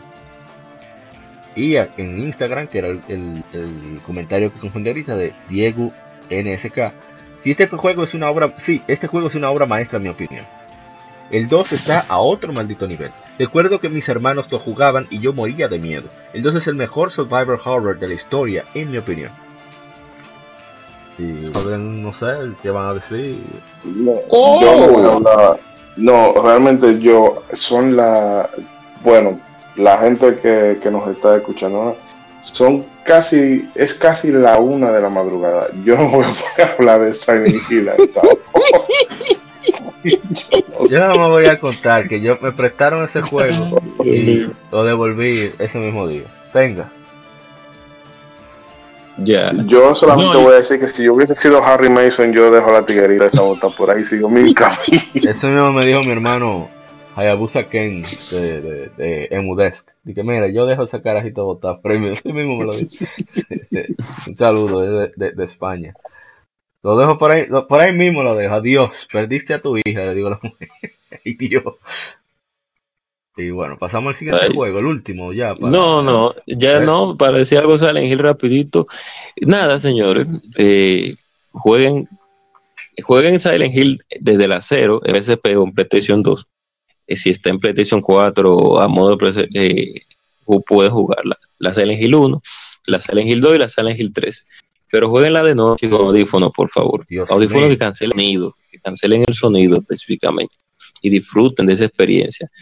Como dato jocoso, yo con la Silent Hill 0 duré como dos semanas teniendo pesadilla en la noche, que no, no podía dormir bien cuando la jugué en PSP en aquel tiempo. Sí, pero él manda, a la gente a jugar, él manda a gente a jugarla de noche, pero era el, el mismo guapo que se ponía, se ponía a jugar a las 12 del día. Sí. Qué tigre. No. Sí, yo, jugué, yo jugaba a las 1 a las 12 del día, sí, en mi tiempo de vagancia yo las tenía que jugar a las 12 del día porque no había manera de jugar en la noche. y la 1. Qué buena anécdota. ay, no, ay, Silent Hill, Dios mío, Konami, ¿qué ha hecho? No hay nada, F, F Konami. Exacto, F Konami. Así que se pueden decir a mala palabra. Bueno, vamos a pasar al siguiente juego para terminar con las skin femeniles, que ya está bueno. Sí. Es un juego que salió hace 19 años. Y está hablando de Mega Man X5. Es un juego desarrollado y publicado por Capcom. Es la quinta entrega de la serie Mega Man X. Fue lanzado originalmente en PlayStation. Mega Man X5 sucede en el siglo XXII, en un mundo donde los humanos coexisten con androides humanoides llamados Reploids. La vida diaria está bajo amenaza constante por Reploids que se han vuelto Mavericks y participan en crímenes peligrosos y letales. Después de los eventos de Mega Man X4, un momentico. En Mega Man X4, líder Maverick Sigma ha sido revivido y busca liberar al verdadero poder de Maverick Hunter Zero y destruir al héroe X. Para empeorar las cosas, Sigma ha preparado a la colonia espacial Eurasia para que colide con la Tierra en 16 horas. Depende de X y Zero detener a Sigma una vez más y salvar a la Tierra de la destrucción. Como sus predecesores, X5 es un juego de acción y plataformas en el cual el jugador utiliza a cualquiera de los protagonistas para pasar por una serie de 8 niveles seleccionables y obtener el arma de cada uno, cada uno del mismo. Sin embargo, el juego solo ofrece un limitado número de intentos por nivel antes de que el jugador lidie con la colonia. De acuerdo al productor Keiji Inafune, Mega X5 fue originalmente planeado de que fuera el último juego de la Mega Man X en la saga pero juego de Mega Man X en la saga. La recepción de la crítica fue intermedia, con muchos analistas concordando en que el estancamiento de la fórmula del gameplay que solo satisface a fans de la serie. Fue porteado a Microsoft Windows en 2002, fue relanzado para el GameCube de Nintendo y el PlayStation 2 más, eh, adelante. Y Mega Man X5 fue lanzado en la PlayStation Network como PlayStation 1 Classic en 2014 volvió a ser lanzado vía Steam, PlayStation 4, Xbox One y Nintendo Switch como parte de Mega Man X Legacy Collection 2 el 24 de julio de 2018 en todo el mundo. Vamos a ver si tengo algunos comentarios. Sí. Armando Reina nos escribe en Facebook. Todos los Mega Man de PlayStation 1 son joyas difíciles de conseguir. Íñigo Rodríguez dice, nunca lo acabé, pero me encanta. y Adam Blanco nos dice, juegazo. Sí, sí, ah, sí. Al amigo que dijo que son difíciles de conseguir, eh, son fáciles, guiño, guiño. Ya, Dios mío. la puedes conseguir fácilmente. Lo quiero original. bueno, está digital. Ah, ah. Puedes conseguir el PlayStation Vita, PlayStation 3, PSP. Si quieres comprarlo, lo digo yo. Breve, porque realmente eh, a mí esa. Eh, que era lo que cuando en su día hablamos de, la X4, que el estilo visual de la X4 era tan potente que cuando tú ves la de la X5 como que no, no te pega, no te pega tanto en realidad ya la fórmula. Sí, eh, sí, pero este comentario yo no lo el que decía la prensa que es un poco estúpido que para satisfacer de la saga, claro, porque el que juega Mega Man sabe a lo que a lo que va. Exactamente. Y el nuevo, el nuevo no se puede encontrar eso extraño, porque si lo va a jugar, bueno, le va a resultar nuevo porque nunca lo había jugado. Entonces, no entiendo. Sí, no ah, la, la, prensa sí, que, no se inventa a veces. Sí, sí, realmente Mega Man X5 yo en particular, lo único que le encuentro mal, a pesar de que es como una actualización del X4, es el personaje de Dynamo, que yo no sé para qué está ahí, porque de verdad que es un personaje sin carisma y nadie le interesa a Dynamo, Dios mío. Y es tan fácil de matar que yo, yo realmente no entiendo por qué pusieron ese personaje. Pero bueno, saliendo de Dynamo, que personaje sin carisma, Dios un jefe ya fácil. Un... Falta ese veneno. Eh, Mega Man X5 se parece más a una expansión del X4. Eh, Inafume sabía y que terminar la saga de esa manera, pero Capcom tenía otros planes. Eh, yo me imagino que hubiera pasado si la Mega Man que Inafume quería hacer, que después fueron las cero de Game Boy Advance, hubiera salido una consola más poderosa. Tal vez la historia hubiera sido diferente, a pesar de que no son malas las cero. Pero salió en Game Boy Advance y tal vez no se aprovechó el poder correcto que pudo haber merecido la serie, a pesar de que se ve muy bien, se ven bien la Mega Man Zero para el aparatico donde salieron.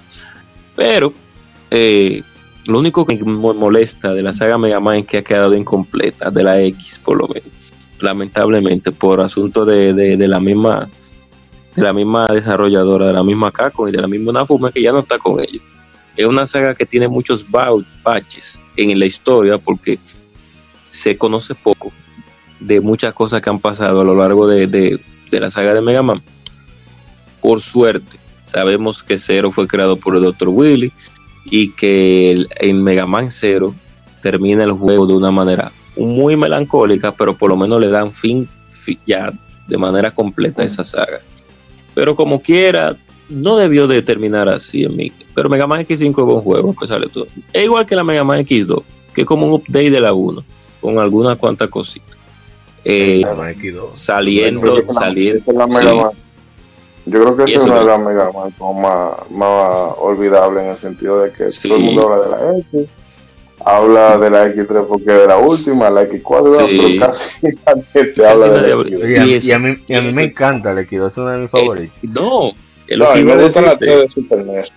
Sí, es lo que iba a decirte eh, a Mauri y Moisés que es la que más me gusta de la saga de la 1, 2 y 3 de Super Nintendo. La X2. Ah, por el feeling que tiene. Sí, sí, por el feeling que tiene el juego. Pero es como digo, o sea, de la X a la X2, lo que fue un update como de, de unas cuantas cositas y ya, el gameplay mantuvo prácticamente igual y, y, los enemigos y todo. Pero ya, para terminar con lo de la X5, sí, es bien, Lamentablemente está Dynamo, vuelvo y lo digo, pero ya se acabó ahí. Dios mío. O sea, que el juego es excelente estando por Dynamo. Yo no sé quién se inventó ese personaje. Hasta aquí Mega Man. Mega Man. Hasta aquí Mega Man. El Game Así que no se muevan, que ahora seguimos con el tema de la semana.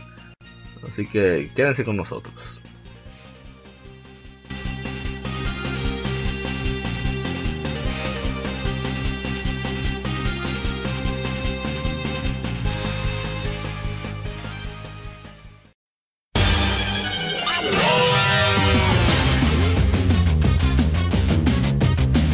Puedes escuchar Legion Gamer Podcast en iBooks, Spotify, TuneIn, iTunes, Google Podcast y demás plataformas de podcast de su preferencia, buscando Legion Gamer Podcast.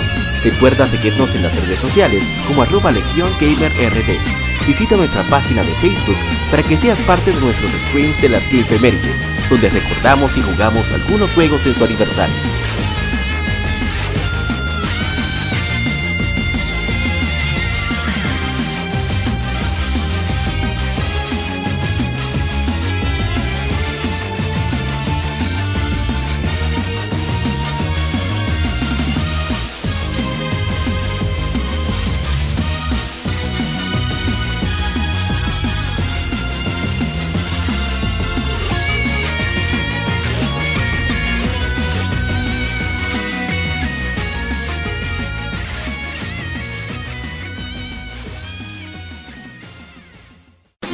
de la semana.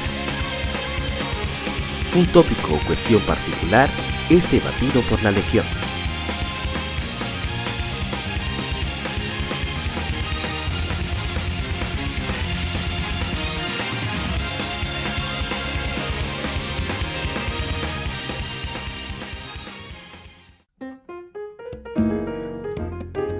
Bueno, esta semana, el tema de la semana, fue la redundancia, tenemos varios, uh, bueno, un tema muy específico que se trata de, muy especial por así decirlo, se trata de abundancia versus sequía en catálogo de juegos, en gaming. Y eso viene al caso diciendo que uno, hoy en día, como uno tiene un poquito más de poder adquisitivo, y hay muchísima más oferta de juegos, uno que a veces no encuentra ni siquiera que comenzar a jugar. Tú dices, bueno, por ejemplo, uno está jugando algún multiplayer, de, de, el multiplayer de turno, por así decirlo, pero tú tienes como tu juego single player y ahí es donde tú te divides. O sea, tú digas, bueno, voy a jugar, juego un RPG, pero me va a tomar mucho tiempo. Mejor juego un juego de, de, shooter, aunque sea de un solo jugador, porque así, en caso de que tenga online, voy práctico. Un reguero de disparate no se vuelve porque el tiempo es un, bien limitado y que no retorna, contrario al dinero. Y entonces te da ese caso. Más que decir si cuál es mejor cuál es la otra, es simplemente la situación que uno se encuentra. Le voy a citar a mi hermano el doctor, que estuvo por aquí hace unos cuantos capítulos ya, que decía que cuando era menor en olla, él se sabía Super Metroid de memoria. Sí, pues, Eso era después de comida, la tarea, pasar Super Metroid. Eso era el entretenimiento. No? no more. Sí, no había más nada. era eso. jugar. Tú sabes que aprovechar la electricidad también, que eso motivaba a uno. Cuando había electricidad, como antes habían tantos apagones, uno como que se volvía loco. Yo, por ejemplo, me sé todavía Sonic 3 de Hedgehog de memoria tú me das juego y yo te lo paso con toda la Emerald, todas las cosas. Por es que lo he tenido que jugar muchas veces, porque yo tenía, yo tenía un Sega Saturn. Oye, ¿con qué juego? Digo, un Sega Saturn. Nunca he visto un Saturn en persona. Sega Genesis. Hmm. Oye, ¿con qué juego? El Six Pack. Ya había muchos juegos interesantes, incluyendo Streets of, Sí, estaba bueno ese Six Pack. Eh, tenía Sonic 2 de Hedgehog. Pero Sonic 2 de Hedgehog no graba. Por lo menos la que yo tenía, yo tenía la, pila dañada. No sé si era que venía así. No, no, graba. No. Ah, no, hay que acabarla de principio a fin. Exacto. Entonces con la apagón yo no podía. Entonces estaba Sonic 3, que sí grababa. Y, yo y unos cuantos juegos. Tenía Gunstar Heroes que me prestaban para jugar con amigos. Pero tenía Grindog. ¿Tú crees que yo me voy a poner a jugar Grindog? Viendo Sonic 3. No, yo jugaba Sonic 3 70 veces. Y se jugaba de dos también. O sea, decían, ve, yo soy Tails y yo te guío. Y te ayudaba a volar. Sí. Pero eso era cuestión de la sequía. Igualmente, en, la época de Game Boy Advance, cuando en Game Boy Advance sí hubo muchos juegos, pero por la edad uno no tenía tanta facilidad de conseguir los juegos. Tenía quizá, cuando salía Game Boy Advance yo tenía 11 años. Entonces, era F-Zero Maximum Velocity. Super Mario, alguna Super Mario, no, no está mal, pero jugado RPG, no juego de carrera, está, en bromón. No, a mí me gusta F-Zero, por cierto, a mí me gusta F-Zero. Entonces, ¿qué estaba también? Entonces tenía la, la, una Super Mario Advance de turno. Ahí fue que, ah, para que vean, ahí fue que conocí Breath of Fire gracias a la portabilidad. Me lo prestaron en el Advance. Igualmente The Legend of Zelda Link to the Past, que lo pude jugar por, por la adaptación que hicieron para Game Boy Advance. Y por supuesto el Pokémon de turno, que eso nunca falla en portátiles de Nintendo. Sí. Entonces en cuanto a otro de RPG, eh, jugué Mega Man Battle Network 2, ¿sabes? Intercambiando juegos y eso. Y tenía Golden Sun, que era mi favorita. ¿Qué pasa? Como yo solo yo tenía Golden Sun, yo prestaba mi Golden Sun. Tenía mi archivo guardado para cuando pudiera conseguir The Lost Age, segunda parte. Pues sucede que cada vez que yo prestaba el juego a un amigo distinto, me borraba el maldito juego.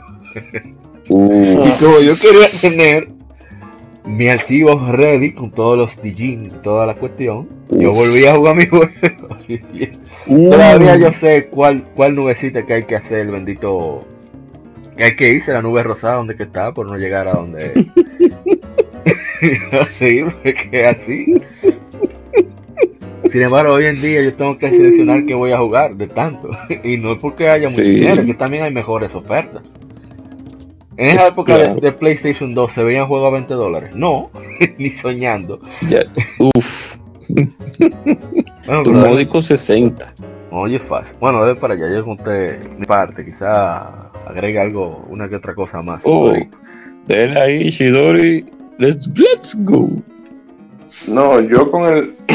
Antes realmente ya por el tema de, de que también ya no solamente, o mejor dicho, sumado al tema de el poder adquisitivo de cada uno, que al final de cuentas uno no trabajaba, sino que era era, era haciendo dieta con la merienda. y era que te daban para la merienda.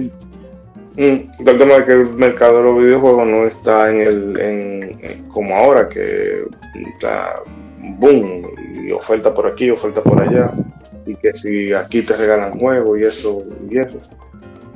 Pero lo que yo sí que eso el año pasado yo veía mucha gente afanada con el tema de que había muchos juegos estaban saliendo muchas cosas y es, y es verdad y este año va por el mismo camino. Y entonces la gente como que se agobia. Y quiere jugarlo todo, pero que eso al mismo tiempo como que le causa un efecto parálisis, porque lo quiero jugar todo y no juego nada. Eh, y no juego nada, porque quiero poner esto, me pongo con esto, pero sale otra cosa nueva y me tengo que poner con otro. Y yo particularmente siento que eso eso no la gente que juega así en mi visión particular no disfruta porque si tú tienes que ir de del lanzamiento de esta semana al lanzamiento de la siguiente semana, así, así, así, así. Tú estás probando, pero es como si tú vas a un buffet, ¿verdad? Y vas a probar un chin de aquí, un chin de allá, un chin de, aquí, de acá, pero en realidad tú no estás disfrutando nada, tú lo que estás es eh, pellizcando.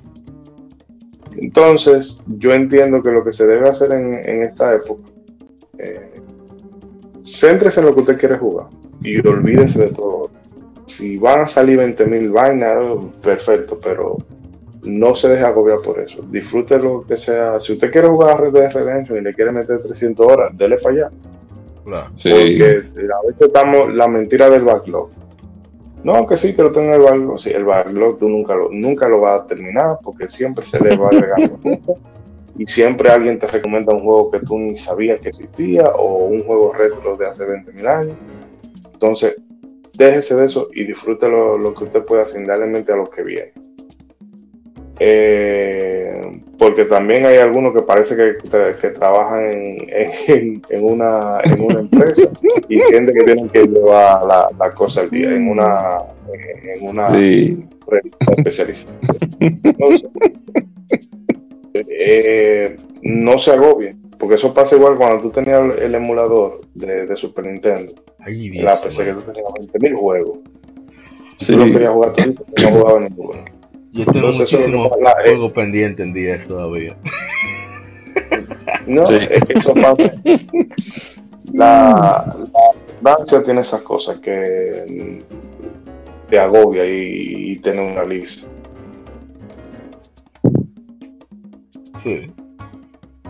si usted va a decir algo. Sí, sí, claro. Eh, corroborando con lo que usted dijo, ya para también hablar de, del tema es, o sea, aportando además de lo que usted dijo sobre eso, también no nos, nosotros como jugador, y lo respeto, lo respeto para el que le guste hacer. A veces nosotros para estar a la moda del momento, eh, y eso no está mal, sino que si eh, una comunidad en conjunto está jugando el mismo juego, uno se siente bien porque todo el mundo nos estamos comunicando al mismo tiempo con los juegos que estamos jugando. Al mismo ah, tiempo, Sí, ah, tú pasaste tal escena, sí, yo la pasé, pero mira, viene otra, y esto y esto, y eso está bien, eso sucede en todos los lanzamientes No, y, en, todas las ramas del entretenimiento y, sí, exactamente. Pero eh, es bueno recordar que usted no tenga una carrera, que es bueno que hay cada quien si lo puede hacer, se tome su tiempo. Y por eso es que usted ve mucha gente, así como ustedes nos escuchan, hablando de la música, de los escenarios y, de, del desarrollo de la trama, de la historia y del sistema de batalla, de los, de los juegos que nos gustan, es porque a veces nos detenemos mucho y no intentamos darle para adelante como demasiado rápido al juego que tenemos no porque no tengamos otros, sino porque nos queremos sumergir bien eh, dentro del juego que nosotros estamos jugando. Ustedes no le han pasado de juego que usted quiere que termine.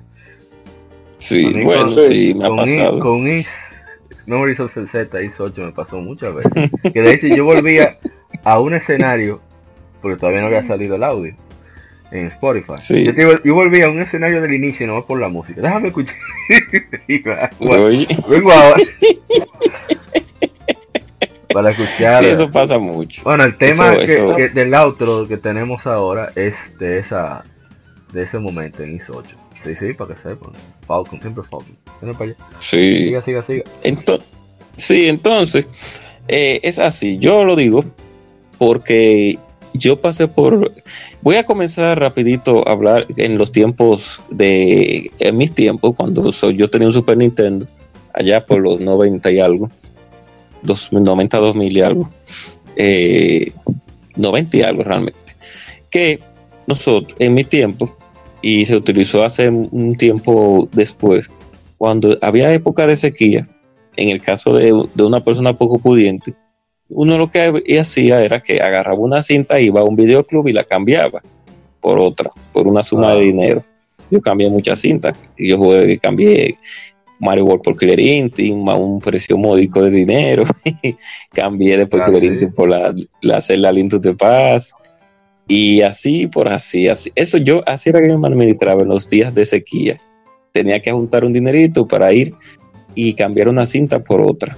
Yo jugué muchos juegos así. Yo jugué la aquí de Instinct, Street Fighter, eh, las mismas, eh, la misma Chrono Trigger fue en la pulga que, que la conseguimos. Eh, Final Fantasy 3, dígase Final Fantasy 6, aquí ya de manera cronológicamente hablando y así por el estilo. Cuando ya me independicé un poco, que comencé a trabajar entonces, que me volví un poco coleccionista, entonces comenzó el problema de que cada domingo o cada 15 días yo iba a la pulga a comprar juegos de la consola que yo quería coleccionar. En el caso, en el caso más cercano, el Nintendo 64, el Sega Saturno, el Sega Dreamcast. Pero ¿qué pasa? Esa, esa poca disponibilidad que yo tenía para jugar un, un juego en específico se debió a eso, de que yo, tenía demasiados juegos para jugar y probaba uno y no lo terminaba, y probaba otro y no lo terminaba, y probaba otro y no lo terminaba. Entonces, no disfrutaba bien los juegos cuando quería realmente jugar.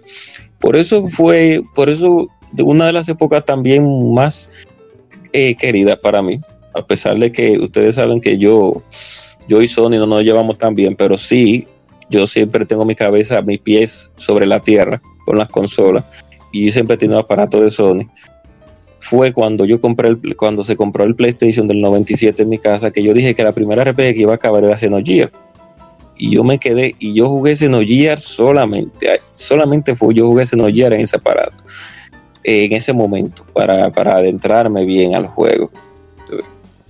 Y cuando yo terminé Xenogear ahí como eso de las 3 de la mañana pues yo me sentí bastante bien porque yo supe que le di un buen final al juego, o sea, que lo, que lo disfruté en, su totalidad, en todo lo que tenía que ver con, con todos los detalles, la música y eso.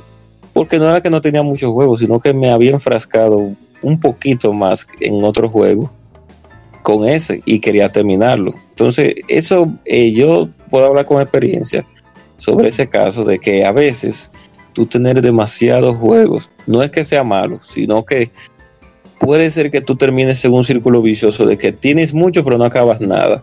Entonces, nosotros tenemos un amigo, yo y que se llama Wilson, que Wilson siempre habla de todos los juegos, pero cuando tú le preguntas por el final o por el desarrollo de, algunas escenas, no te sabe decir nada.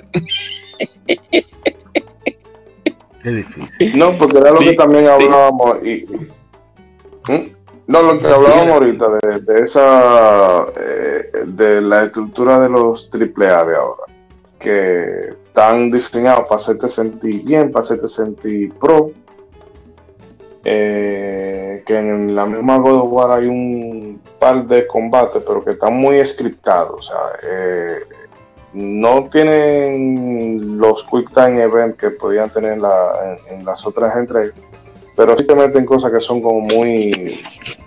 Eh, que ya no es tanto el combate, sino que eh, el guion dice que es así. Y tú ves, ¡ay! Tú, miércoles, qué brutal, pero en realidad eh, prácticamente tú estás en una escena prediseñada. Pero en fin, que esa estructura de los AAA está así, ¿verdad? De, darte esa sensación de que tú estás haciendo lo más grande, pero al mismo tiempo, todo el tiempo te lleva de la mano. Eso es simplemente para que tú saltes de ese, de, ese AAA, eh, sobre todo el tema de, la ayuda y del vete aquí y te pongo la distancia encima y te indico con, con un puntico dónde está cada cosa, porque yo creo que tú lo acabes y saltes al otro juego en el sentido de, o sea, no al otro juego de familia, sino que eh, acaba este es y vete al otro. Es irónico eh, cómo es tan contrario, contrario a, la época de, de finales de los 80, sobre todo.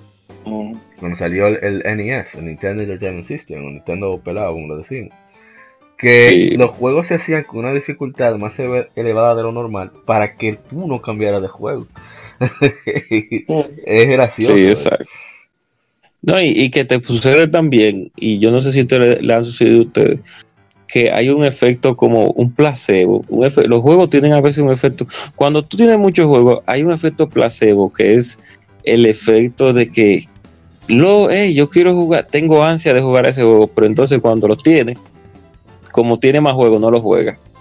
y te, que se te queda ahí. Sí, sí, sí, me ha pasado. que, tú dices, y tú dices, Yañez, sí, yo quería jugar ese juego, pero no lo termina jugando y te va, te va a jugar otro juego. y yo no sé por qué pasa eso. A mí me pasó con varios títulos que después yo tuve que volver a jugar.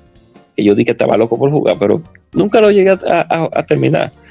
Y ni, ni, siquiera le puse las manos. Que después, cuando yo digo, Diaña, ahora tengo que volver a jugar en PSP. Ahí entonces yo digo, ok, ahora sí lo vamos a jugar bien porque es un portátil.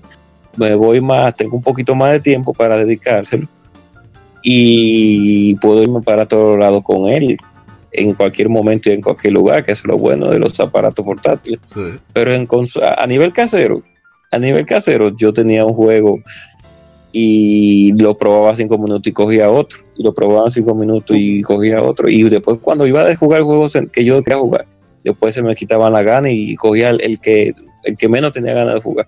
Y eso, eso sucede. Eh, yo no sé si le ha pasado a los queridos oyentes, ojalá. Disculpen por, la, por el ronquido. Ojalá, y ojalá que no le haya pasado, pero yo sé que sucede, porque pasa. y eso se debe a, eso, a que hay tantas cosas por tu probar que terminas probando las que menos te gusta a veces.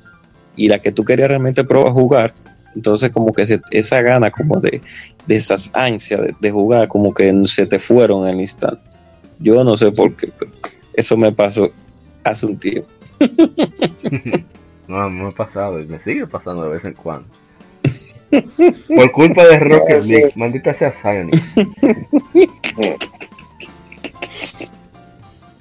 No, ese.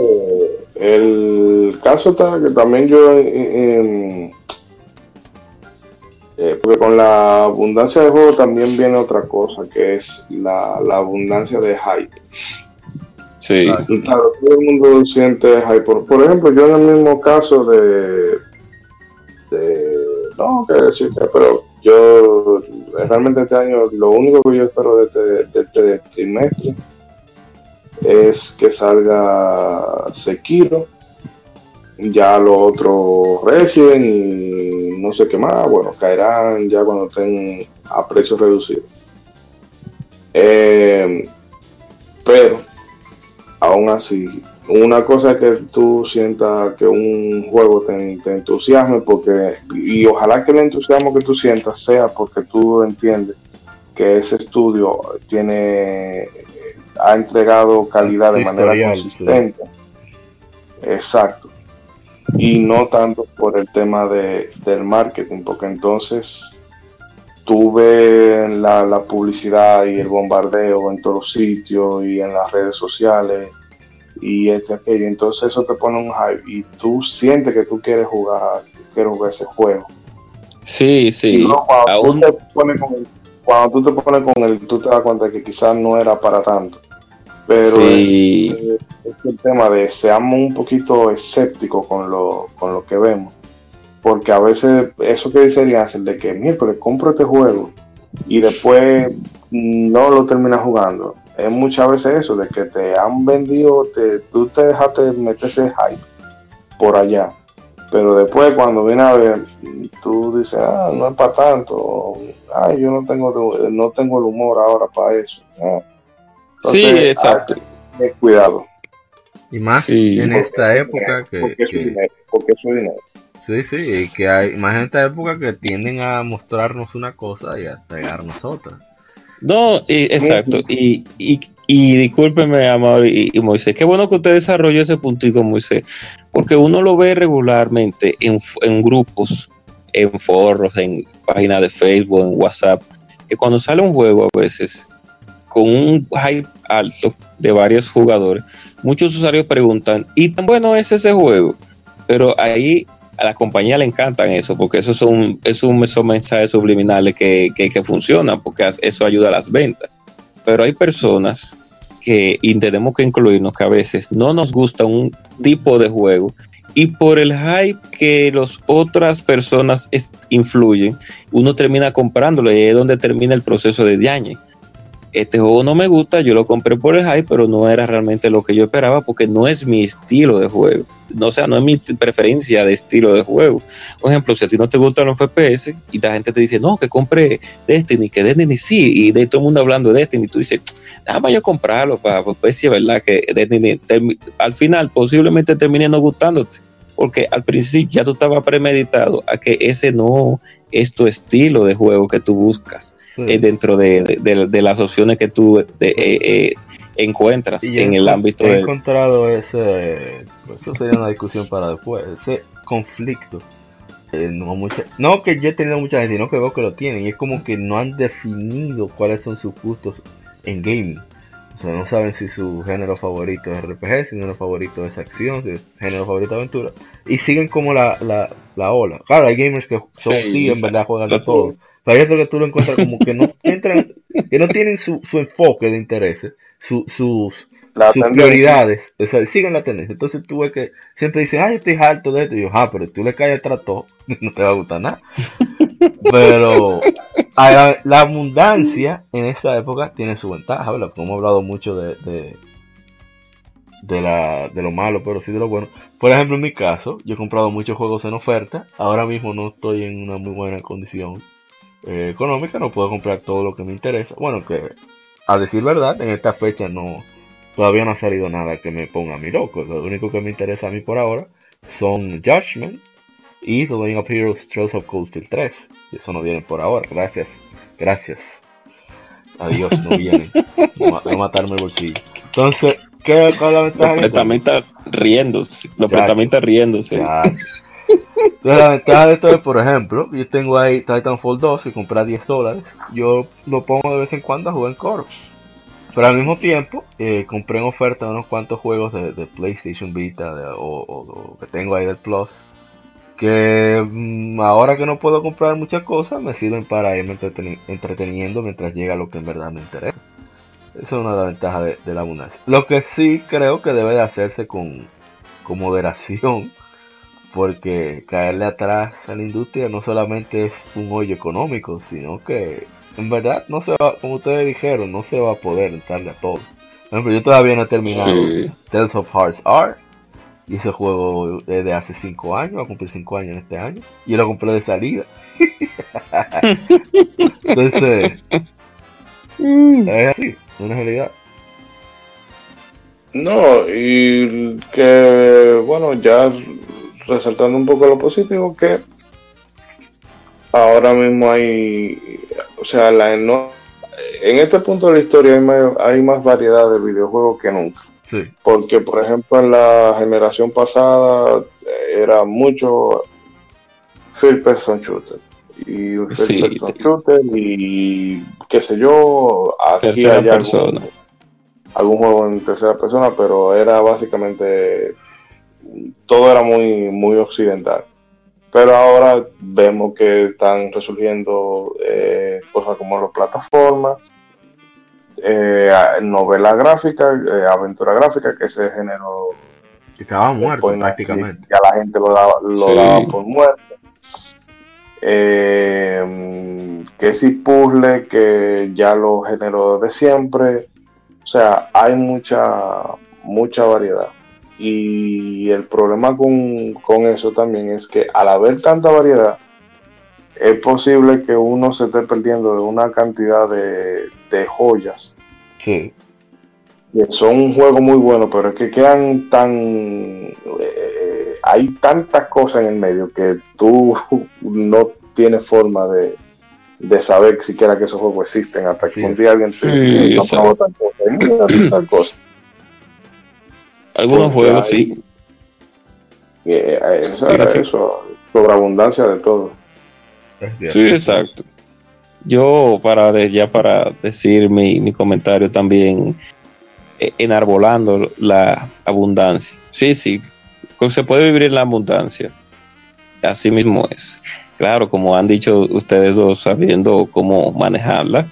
Y sí, eh, la abundancia es buena porque cuando tú tienes varios juegos, principalmente la abundancia con los programas que tiene Microsoft y Sony, con el asunto del, del Gold y del Plus. Aunque Sony está dando mejores juegos realmente. Y qué bueno que está dando mejores juegos. Yo me voy. Ojo, y ojo que empecé. No, mire. Y ojo que, que empecé incluso es mejor porque empecé que directamente te lo regalan. Sí, hombre. Sí. No, pero yo lo digo es que yo no puedo creer lo que ha dicho el, el señor Isidro, que no salió de mi voz, no fui yo. ¿Sabes? Que siempre a mí que me dan los fuetazos por decir las cosas como son, pero nada. No porque, no, porque es que la, verdad hay que decirla. O sea, usted tiene que, como dije, yo tengo los pies sobre la tierra, al pan, al pan y al vino, vino, como debe de ser. Eh, entonces, eh, ese proyecto que, que, que están utilizando las compañías con el asunto del Plus, ha generado de que muchas personas jueguen títulos que tal vez en su tiempo no estaban interesadas en jugar o que no tenían el dinerito para jugarlo y consiguieron un dinerito para comprar otro juego y le está llegando eh, gratis o a bajo precio una cantidad de juegos principalmente vienen como los Yakuza, la Metal Gear y cosas. De aquí a dos años veremos Resident Evil 2 y títulos de lanzamiento de este año. De aquí a dos años, tres años. Pero no vayamos más lejos. Estarán, Rocket League. Yo no pensaba que iba a jugar Rocket League. Juego de carrera, pero te está volviendo loco. Y mira. Exacto. Entonces, eh, es como Moisés dice también que hay muchas joyas. Vamos a poner indies. Vamos a hablar más de, un poquito de los indies, que también son parte de nuestro diario vivir, porque ya están ahí y están para quedarse, como dicen por ahí. Bueno, hay mucho, mucho catálogo de indie que aunque sean algunos design of design of design, entonces sabe, Metroidvania, etcétera, etcétera, y puzzle y navecitas, pero hay muchos indies que, también tienen muy buena pinta y se desconocen. Y hay muchos juegos también que han salido en, eh, allá, en eh, allá en Norteamérica que como nosotros, como las regularmente la compañía hablan de lo más importante, uno se lo puede perder. Y eso pasa mucho. Yo veo la cantidad de juegos que salen para PC, hace eh, eh, casi, casi cada dos o tres meses. Y yo digo, ¿y qué tantos juegos que están saliendo que yo no conozco? Y es por eso, o sea, uno a veces escucha, escucha hablar, lógicamente, los juegos que tienen más impacto o los que hacen más publicidad. Y hay otros que se quedan un poquito rezagados porque no está el dinerito para el marketing y eso, pero no dejan de ser buenos. Por ejemplo, miren como el caso de la, bueno, que se nos olvidó que en enero también salió la Ice Combat, también, que, es, muy bueno. Sí, que le ha ido bien, le ha ido bien en venta, no es que, que wow, pero sí que supuestamente... A, a Guadaña y, y, a Wesker, que ellos están dándole durísimo a Ice Combat.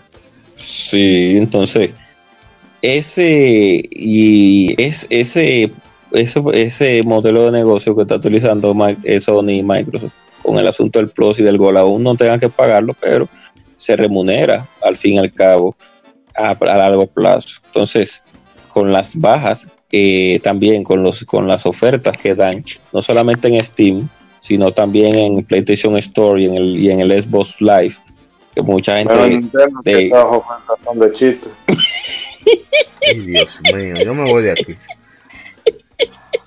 Que mucha gente de PC habla, no, que en, los juegos en, en consolas son más caros, pero hay que saber algo, que todos los juegos, aún en PC y en, y en consola, salen al mismo precio. Después que ellos van bajando más o menos. Ah, que tú consigues una llave más barata en, en G2 Ah, bueno, eso es ya otra cosa. Pero originalmente, originalmente todos salen al mismo precio. O sea que es después que te van dando tus ofertas, chin a chin, de media, en base a cómo ellos ven el catálogo, el, el, la, las ventas. Bueno, Fallout 76 al segundo día ya estaba en 25, pero vamos a. No, no, no, pero estamos hablando de juego decente. ay, esa noticia me olvidó poner, le voy a decir ahora. En, en, Alemania, cuando tú compras un juego de PlayStation 4 o Xbox One usado, te regalan Fallout 76 nuevo. Yaño. Yaño, Dios mío, ¿qué fue? Ay, mi madre. No, pero es verdad. Es verdad, es en serio. Ay, mi madre. y el grupito no, que ese juego con amigos es divertido todos los juegos con amigos son divertidos, o sea. Yo juego con los Duty en core, ya te sabes. Pero en fin, eh, sí, exacto. Mira, Mauri que no le gustan los FPS, pero juega Titanfall y, y Call of Duty. Sí, no, no, espérate, Titanfall 2. Pero yo no voy a 60, no, pero yo no voy a 60 no, o sea, si lo vamos a jugar en el coro, sí, pero yo no voy a dar 60 para estarlo. Yo dices, para jugar con amigos, no. La Black Ops 3 la tengo, porque no me dejaron venderla. pero yo quería, porque vino con el PlayStation 4. Uf, Dios. No, pero, pero en fin, hemos sí, jugado como sí, sí, sí, eh, No, me imagino, ya para terminar, ya. La, sí, eh, en, en ese sentido, sí. No es de que tener los 250 mil juegos en Steam que tú ves a mucha gente que tiene 60 y 80 juegos que no le ponen la mano, ni lo instalan, ni siquiera, sino que eh, tenerlo en queue. Tenerlo en queue Sí, ah, mira, este Homeborn le voy a acabar tal juego. Y, o dos juegos de esto. No, si usted no tiene el tiempo, porque hay usuarios que no escuchan que son acabar cartuchos consumados que le dan durísimo. Y que acaban al mes, al mes acaban dos y tres juegos. Eso se respeta eso, pero nosotros tenemos, yo tengo mi, punto de vista sobre eso, igual a Isidori, igual a Mauri, que tal vez no lo disfruten así como deberían de disfrutarlo en su totalidad, pero bueno. Pero sí, sí, sí. Y muchos de esos y muchos de esos Humble Bundle también ayudan a la, a, la comunidad a, a, hacer eh, a dar ayuda, para la redundancia, ayudas sociales, como una vez se estaba dando eh, electrónica al Home Ball desde 5 dólares para ayudar a una causa de niños, creo, con cáncer o con, con no sé, no me recuerdo. Eso, bueno esos son los Home Sí, esos son los Home que también hay que caerle atrás. Tal vez no para... y están llegando a consolas ya. Sí. no, tal vez no tanto para, para que... Si usted le sobran esos 5 dólares y es para una causa de ese tipo, no estaría mal darlo a veces, eh, si lo puede dar por una ayuda de ese tipo. Tú ves que ese dinero que se va a recuperar va a ser para ayudar a los niños o a las personas de tal, porque es una ayuda, una ayuda que usted le está dando a una persona que tal vez no tenga los recursos para sanarse de una enfermedad de, terminal o etcétera. Y le están dando un pack de muchísimos juegos. Bueno, en, el último, en, en, ese pack, hubo una vez que en ese pack regalaron Burnout Paradise, Battlefield 3 y otros unos cuantos juegos más. Que de los cuales eso me lo pasaron a mí yo. Y se agradece más el hecho de, hacerlo. Pero si tú no tienes para darlo, bueno, espera un buen homebrew que a usted le convenga y délo y disfrútelo. Nada más que decir. Vamos a ya cerrar. Eh, bueno, despidamos usted mismo. Bueno, vamos a darle para que respire a la gente cobra. Sidori San para que despide el programa. No. Eh, eso, la gente que lo coja, lo coja variado, que hay mucho, pero, o sea, mentalícense que no se va a poder jugar todo. Sea lo más selectivo posible. Trate de, disfrutar las cosas, no trate de ir con la ola, porque al final de cuentas lo que debería importar es la, experiencia que te deja un juego y no él iba a los foros de internet a, discutir que si tal juego, que si es exclusivo, que si yo lo tengo, que si este se ve en 4K, que si allí no se ve en 4K, que le no, oh. no por oh. exacto, con la tendencia. Eh, no haga nunca pre-order de un juego de EA. Eh, nunca de igual. Nunca de igual. de, las grandes de Occidente, no, no, no. No, espere, aguántese un 15 días. Si usted no lo juega de salir, usted no se murió. Deje que los beta testers hagan su trabajo. Y nada, simplemente para desearle que pasen un, un, buen fin de semana o bueno, inicio de la semana, dependiendo de cuando escuchen. No se, no se le pase darle al corazoncito en Ivo, que eso no, no da más notoriedad. Liz. Simplemente, simple y llanamente eso, que ya no estaremos viendo en la próxima entrega, o mejor dicho, escuchando la próxima entrega. Sí, comente lo que usted quiera en iBooks, en Facebook, en Twitter, en lo que usted quiera. Saludos al hermano Jiménez Sarmiento Jr. Que voten a Nomura. Ya, pero, pero Dios mío. Si usted es fan de Kingdom Hearts, escríbale a Ishidori-san. Así mismo, Ishidori es su, su Twitter. Dale por ahí. Eh, la gente cobra. Despida. Oh, rapidito. Eh, ¿Cómo se diría? Eh, lo mucho a veces sale poco. Eh, o sea que disfruten su juego. Eh, les exhorto que lo disfruten al 100%. Y que vean más allá de simplemente un personaje poligonal que está corriendo en un mundo ficticio, sino que deténganse por lo menos a ver el trabajito que ha hecho ese director, por lo menos eh, ropa, música, escenario un chin, deténgase un chin a ver. Jueguen los juegos con audífonos, que también se disfrutan más así, porque así uno se merece más. En, si tiene un buen equipo de sonido, sin molestar al vecino, póngalo también si usted desea. Y nada, eh, aproveche las ofertas. Eh, los que están jugando Resident Evil 2 y Kingdom Hearts, que disfruten, que es el mes, el mes de, esa gente. Y ah, es Combat también. Exacto, y nada. Eh, qué bueno. Tenemos tres juegos eh, top de tres tipos de categoría. Uno de terror, de supervivencia, uno de aventura mágica y RPG y otro de, vuelo, simulación. O sea que estamos bien. Y nada, nos vemos, nos vemos en la próxima ocasión. Bueno, esto fue el episodio. Bueno, antes de, de, pedir, saludo a, de nuevo a Jiménez Sarmiento Jr., que siempre nos escribe, nos mantiene tanto, nos dice que le gustó, no le gustó. Y hagan lo mismo, exhorto a, a todos los que nos escuchen que, se acerquen, que no comemos. Comemos comida, no gente. Así mismo es. Y juegos también, sí, comemos juegos. Eh, las ladies también que comenten que, y, que digan cuál es la voz más ah, sexy podcast. lo que te iba a decir. Pero por acá, usted no habló. No, bueno, este fue el episodio número 57 de Legion Gamer Podcast. Somos Legion, somos gamers, el gaming nos une. Un podcast diferente para gamers únicos. Nos veremos la próxima semana. Así que nos vemos y recuerden escribir, estamos en iBooks, Tuning, Spotify, Google Podcasts, eh, YouTube, Facebook, Twitter, Región Gamer RD, estamos en todas partes, así que les esperamos. Nos vemos, eh, soy Amor y Parra y hasta la próxima.